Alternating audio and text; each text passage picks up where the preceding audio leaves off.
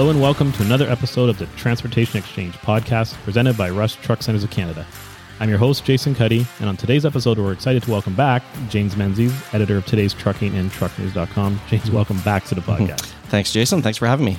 So, we're going to do something a little bit different. We haven't done this before, but given what our conversation was at the start of this year, I thought it'd be kind of neat to reflect on halfway through 2022. What did we get right? What were mm-hmm. we off on? And, and what surprised us? So, uh, it's, it's a different take on, on what we normally do, but let's kind of dive into you know what what we talked about last time. And i think one of the key things that we're expecting to see right around this time was the new ELD mandate. And clearly that has changed. Yeah, a lot can happen in six months, right? apparently. Um, the ELD mandate was supposed to be enforced as, a, as of June, and for a variety of reasons, it's been pushed back yet again to January, January 2023. So uh, there are some organizations that are quite relieved by that. They felt that they needed more time. They felt there weren't enough certified devices on the market, and then there are other organizations that thought that um, we just can't continue to defer this. correct And there are now a few dozen devices that are compliant. And the vast majority of fleets are already using a compliant device. But there are still probably a couple dozen more companies that are still in the process of getting their devices certified. The other issue is some of the technology that's needed for the handoff of the data from the ELD to the enforcement officers has yet to be developed. The technical standard is there, but they don't have the technology in place. So there's some enforcement issues as well that were behind this latest delay. They say it'll be the final delay, but um, you know I, I wouldn't put my money on it. Fair enough yeah and i know a lot of talking to a lot of carriers it's, it's a struggle because the guys who are up and compliant and running kind of want everyone else to be on the same playing field and we you know expect that to happen and we're, we're not there Well, that's right. And the reason for the delays is in the United States, you were able to self certify your device. And that led to about 700 ELDs being approved. And a lot of those companies have gone bankrupt. A lot of those companies had devices that weren't tamper proof. So Canada tried to avoid that by having the third party certification process, which I think is a better approach. It's just caused an awful lot of delays. Yeah, understood. And yeah, and, it, and it's tricky because I think what we talked about before is you know catching some of the U.S. carriers off guard as this rolls in because they'll have either self self regulating ones or something they think is compliant but it's not. And then for you know Canadian fleet, same thing. You want to be able to kind of go back and forth. So you don't want to have to change out your whole infrastructure because you, you know what you have doesn't currently meet the mm-hmm. you know the what's what's accepted. But you know the delays maybe help some of that as far mm-hmm. as getting some of those you know equipment up up and running. But you know, it is frustrating for the guys who are trying to be up front and be compliant from the get go. Absolutely. And, um, you know, there are some small manufacturers that have been certified and some big manufacturers that haven't been certified. And sometimes that comes down to the complexity of the solution that they have. Um, if it's a complex system that does a lot more than just hours of service, it might be more difficult to get it through that certification process. Yeah, no, it makes sense. And then, you know, one of the things we didn't talk about when we talked in January that has probably taken over most of the discussion is the rising cost of fuel across the board that I don't think any of us saw this coming in the horizon at all. No, we missed that one in our crystal ball.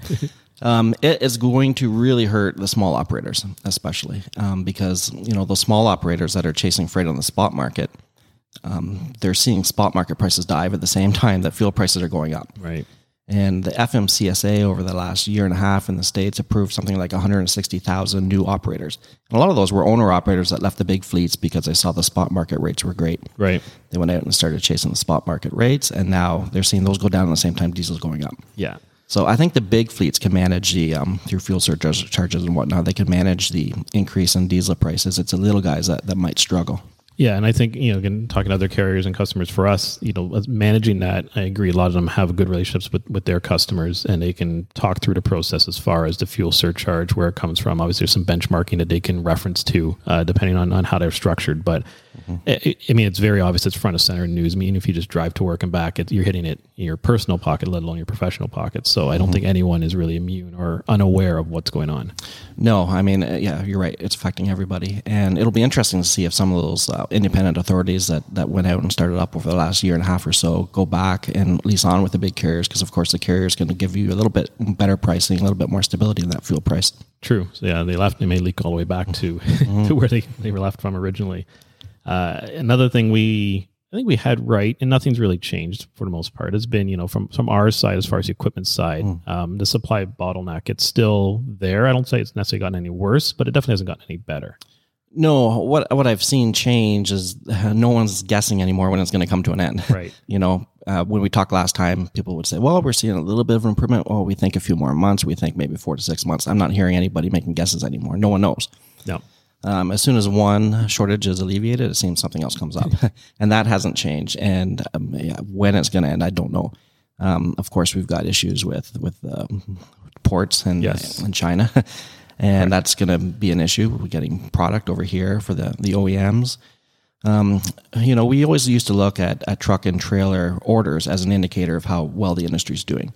And you can't really do that anymore because they're booked up through the end of the year. They don't know mm-hmm. when they're going to be able to deliver these units. And so they're, they're really cautious about taking orders. So the orders that we see aren't necessarily indicative of, of demand because the backlog is already through this year. So that's um, you know it's it's difficult now to gauge how much demand there is for new trucks because the orders are just being carefully managed by the OEMs. Agreed. Yeah, we see it as far as you know uh, being on allocation for product lines, um, or as far as just throttling kind of the order in, input, right? You know, so let's just do the first half of this of you know twenty three, for example, and let's see if we can make that real before we book out the second half of twenty three, because you know we're halfway through twenty two, and anything that gets pushed out delayed this year is going to affect twenty three, and I think a lot of the OEMs have learned from the last two years of kind of how to maybe predict and manage that better. Because I think everyone did it differently. Some guys were on allocation. Some guys were take everything they mm-hmm. can get. The end result was still the same. Everything was delayed with excess cost onto it. So I think now they're kind of settling into a point where like, how do we manage in chunks, right? Mm-hmm. And that does affect, like you said, the marketplace because if you're using trailers or you know tractors as a leading indicator of the economy, it's really skewed because it's not a real gauge of you know what the what the market is. It's really a gauge of what the, the OEMs think they can produce, you know, a- a- in the time frame that they're expecting. That's right, and and the costs continue to go up. Uh, I've heard from individuals who have ordered a trailer, and then the manufacturer comes back and says, "Sorry, it's going to cost you almost twice as much as what we agreed on. But if you don't want it, I've got a list of people who will take it." Yeah, and that's I mean we're still seeing that uh, the surcharges are, are there. Um, you know, because I mean a lot of it again that we didn't see coming was you know with, with the the challenges in Europe and the war in Ukraine. I, I think until something again disrupts the the supply chain, you don't really realize where everything comes from. You know, A lot of steel comes from Ukraine, as, Right. as we found out, and um, you know who knew that that might affect uh, manufacturers over here on this side of the pond. And I think there's wiring harnesses come out of there too. So there's enough coming out of there that it starts to put a you know a constraint on on the production. And you know again, not something you thought of. You're thinking you know we saw the the LA stuff last year as far as the port and the backlog and the visual of that. And I think anyone who's been on LinkedIn and has connections you know within the industry. They've been posting, you know, pictures of what the Shanghai mm-hmm. backlog looks like, and it looks significantly worse than what we saw in LA. And I realize not everything's coming here, but you know, clearly that's going to have some impact on us. yeah, and and that's why people are reticent to make any predictions as, as to when that problem's going to go away. Yeah, no, I, I agree, and I, I think that's that's what we're seeing across the board. Is no one's really predicting out too much. Mm-hmm. It's you know try and get six, eight, maybe ten months in front of it, and hopefully that sticks. Mm-hmm. Um, I know, say on our side, as as we get say three to four months within production, it's pretty solid. It may move a week or two, but everything's kind of locked in. It's the stuff further out that gets drastically impacted as things get delayed. You know, currently it keeps pushing, pushing, pushing, and then that's where the great unknown becomes. You know, And it's affecting every manufacturer and it's affecting every type of component, even tires. I recently wrote an article about retreads. So there's tremendous demand for retreads right now because it's difficult to get offshore tires. Right. Tire prices are going through the roof. So fleets are that are already retreading are trying to do it more so. And fleets that haven't taken a look at retreading are suddenly quite interested in it. Yeah, uh, it makes sense. I mean, we see that from the OEM side at the factory. You know, all of a sudden it's like you get a message, "Hey, this brand of tires we can't get." Mm-hmm. You know, this one we can't get, and here's a tire surcharge. And you know, even on the leasing side, you know, hey, there's going to be this much of a bump. You know, year over year for for cost of of tires. Mm-hmm. Right. That's just like I said, everything keeps skyrocketing, but guys think they have a kind of a secret way to get in, but then everyone knows about it, and it's you know uh, the market can only bear what it can bear. That's right. You're seeing that for sure you know, so we we cut up at, at Truck World as well, which was a it was nice to have it back. It was, uh, yes. after four years, and you know, see some product out on the on the on the floor. But I think my take from it, uh, walking around, was the amount of zero emission vehicles. You know, specifically, I guess here battery electric, but you know, some other some other ones as well. But that seemed to be a very prominent theme across all the OEMs and definitely the show in general. Yeah, I think I think all the manufacturers had some kind of an electric vehicle there, and the amount of electric shunt trucks blew me away as well. Uh, terminal tractors are there's all kinds of electric terminal tractors at the show, and I just returned from ACT Expo in Long Beach, California, and that um, was the talk of the town there as well. I think they had 8,500 attendees, and the last time they did an in-person event a couple of years ago was 5,000. Wild. So the interest in battery electric trucks and, and further out hydrogen fuel cell is definitely growing. Yeah, and I think driven by CARB 24 coming down, which will, you know, definitely push a lot of anyone's running to California will push them. Mm-hmm. But just the technology that's involved in meeting those regulations over the next seven, eight years, the, the cost of the internal combustion engine is expected to rise significantly. Mm-hmm. So I think what fleets are starting to see is not so much that the electric technology is going to come down in price, but the cost of the internal combustion engine is going to start rising, and that gap right. becomes not as big. And then, depending where you are, you know, states or provinces that support it, you know, the incentives you get may be enough to close that gap all of a sudden where it wasn't there three, four years ago. Mm-hmm. Uh, the North American Council for Freight Efficiency re- recently came out with a report saying that today it's viable to electrify all medium duty trucks and, and cargo vans. Yeah. You know, that might seem quite ambitious, but that's kind of that sweet spot application, isn't it? Where the, the trucks are back home charging every night. So. It is. I think we talked about that last yeah. time and, and probably explains why you saw so many terminal tractor shunt trucks mm-hmm. there because, I mean, they don't really leave the yard. They may go back and forth briefly, but you know they're really the ideal application for that you know almost like a, the forklift world right they're mm-hmm. they're on site they're on premise they can opportunity charge during breaks and during lunches so it, it makes sense. Um, the only thing it doesn't give a lot of companies, uh, especially larger corporate companies who want to show you know public that they are green, is you don't get the visibility per se as you would with a, a truck running down the street. You know, mm-hmm but definitely the medium duty final mile trucks. Um, I've seen it going some customer expos where they've done zero emission, and definitely the, the smaller panel vans and the medium duty trucks is their focus because mm-hmm. of the range anxiety, but also just the ability to come back, and also just the capital cost isn't as large as a Class right. A truck. Mm-hmm. Right? So it's an easier one to get into for sure. Yeah, and since we last spoke, we've seen a couple Class 8 electric trucks come into Canada um, primarily in Quebec because they have some generous incentives there. They do. Uh, British Columbia has some good incentives. So I think those are the two provinces where we'll see it first. And it'll be a good indicator as to how viable they are when, uh, especially in the wintertime.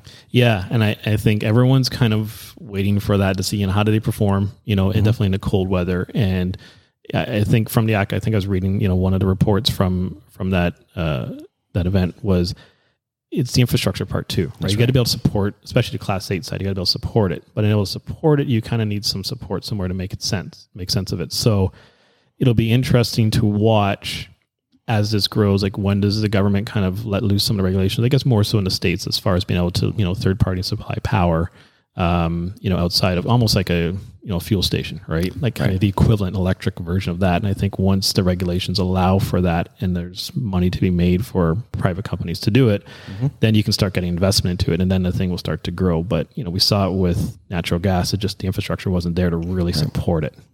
Yeah, and what we're seeing in Europe is the rival OEMs are working together to build out a public uh, fueling network. Right. They're each covering the cost because they're all going to benefit benefit from it. All their customers are going to benefit from it. So we might see that here as well.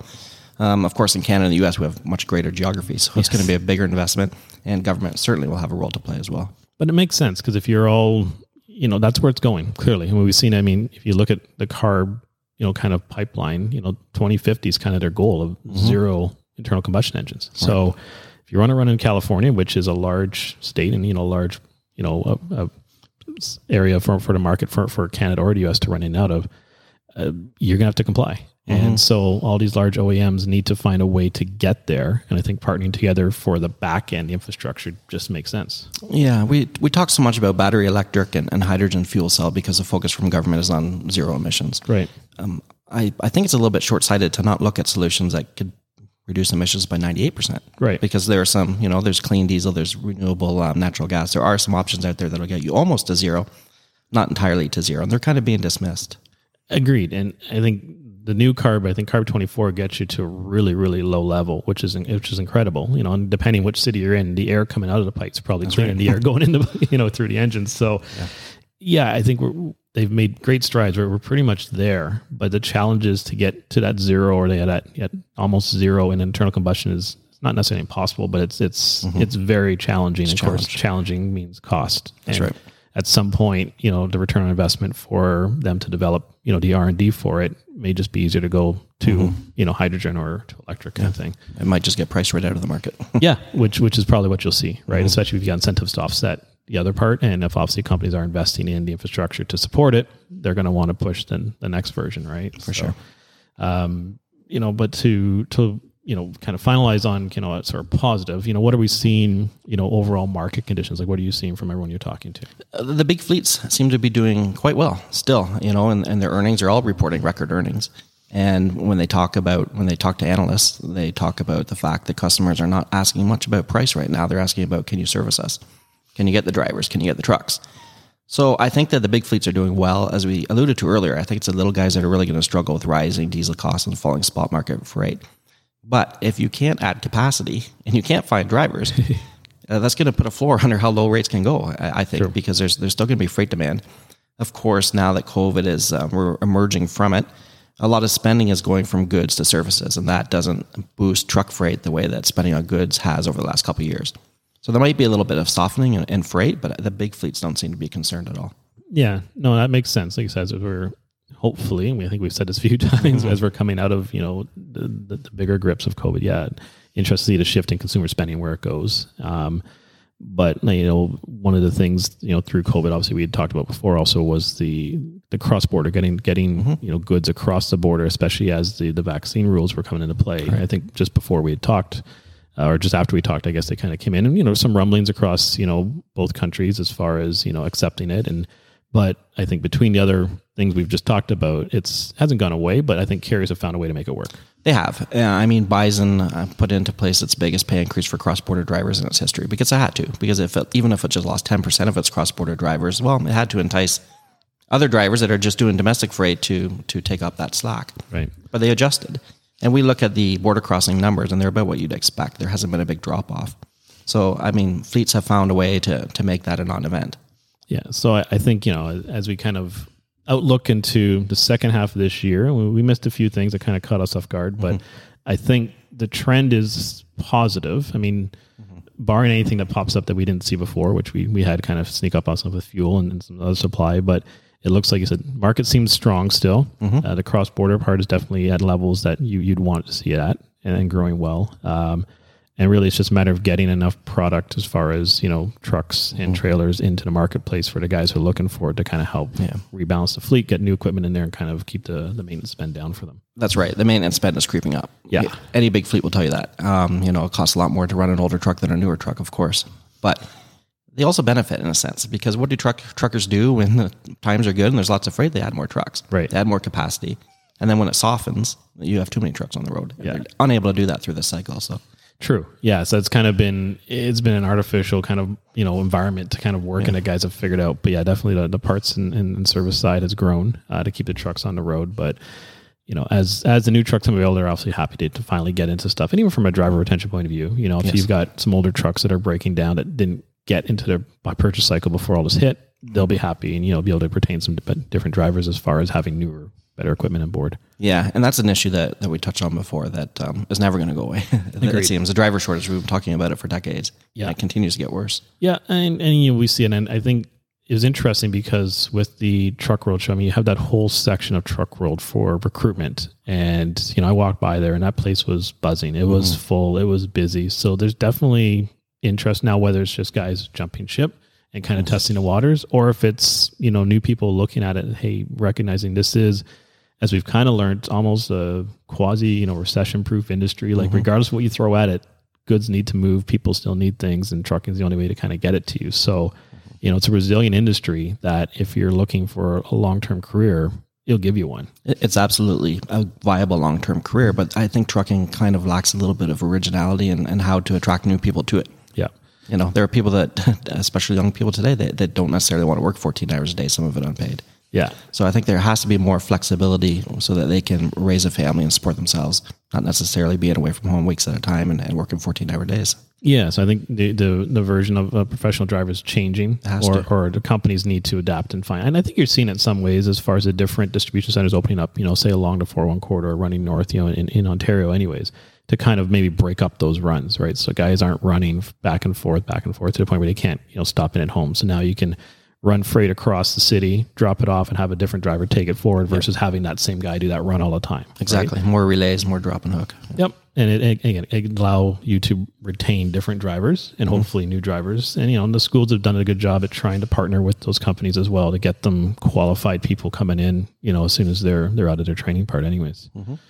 So another surprise, I would say, six months into the years, I thought there'd be more M and A activity. I thought there'd be more big deals being made. True. And I, we just haven't seen it yet. Now, maybe maybe that's still to come this year, but um, I thought there'd be more more de- wheeling and dealing. That was kind of the, I know when we talked about it, it was kind of one of the, the key items, especially of say 2020, 2021 was, yeah, definitely some large, significant, you know, M&As. Um, and part of it maybe the big ones maybe are done and maybe mm-hmm. guys are starting to see, like you said, the, the pricing come up. Now fuel pricing may start to change some of that and that may create some opportunities, but you know, if, if the rates are coming up and the fleets are kind of steady, then that's not when guys want to sell, right? They want to sell when you know things are kind of un, uncertain traditionally, um, and that's kind of what we saw obviously through the COVID piece. Maybe guys that couldn't necessarily get through on their own, but yeah, it'll be interesting to see what comes out in the next six months to twelve months as far as potential acquisitions. And I, I wonder if some of that has to do as well with what we talked about before with aging fleets. Yeah. I mean, now there's going to be a significant capital investment made in any fleet that you acquire in order to bring it up to up to the age that you'd like it to be. Agreed. So part of it is available equipment. So you're going to have to, if you haven't bought trucks in a couple of years, so if you normally buy 10 trucks a year, now you got to buy 30, Right. Right. To get the fleet up and running, you know, maybe 40 to get in front of the next year. So there's the capital costs in that, but also the increase that the cost now, that the trucks now cost, sorry, that, you know, you know, for every five, 10 trucks, you know, it's an extra two or three trucks you could have had, but you've paid in additional costings. So, yeah, there might be some fleets that just need the financial support behind them of a larger company to kind of get them up to speed. And I think, as you alluded to last time we were talking, is the the merger and acquisition allows them to pick up lanes and pick up drivers that maybe some larger companies can't retain. So it Right. you know it might be a different reason than it was before, Right. As far as partnering and, and doing some mergers for sure. Mm-hmm. So, well, it'll be interesting to see where this shakes out. And, you know, I think we've got some here as far as we, we, we touch base again towards the end of the year. And let's see, uh, let's see how close we got on this one and outlook for 23. But, you know, it's, uh, I think, I think overall, I think the industry is healthy and it's positive. I think Truck World, I think, helps show that and kind of reinforce that. You know, there's a lot of new technology coming. There's a lot of interesting things to look forward to got to get through you know the the remnants of what we've been going through for the last couple of years but hopefully it'll start to kind of stabilize especially as we get into 23 and start to normalize as far as availability of equipment for especially for carriers That's right. Yeah.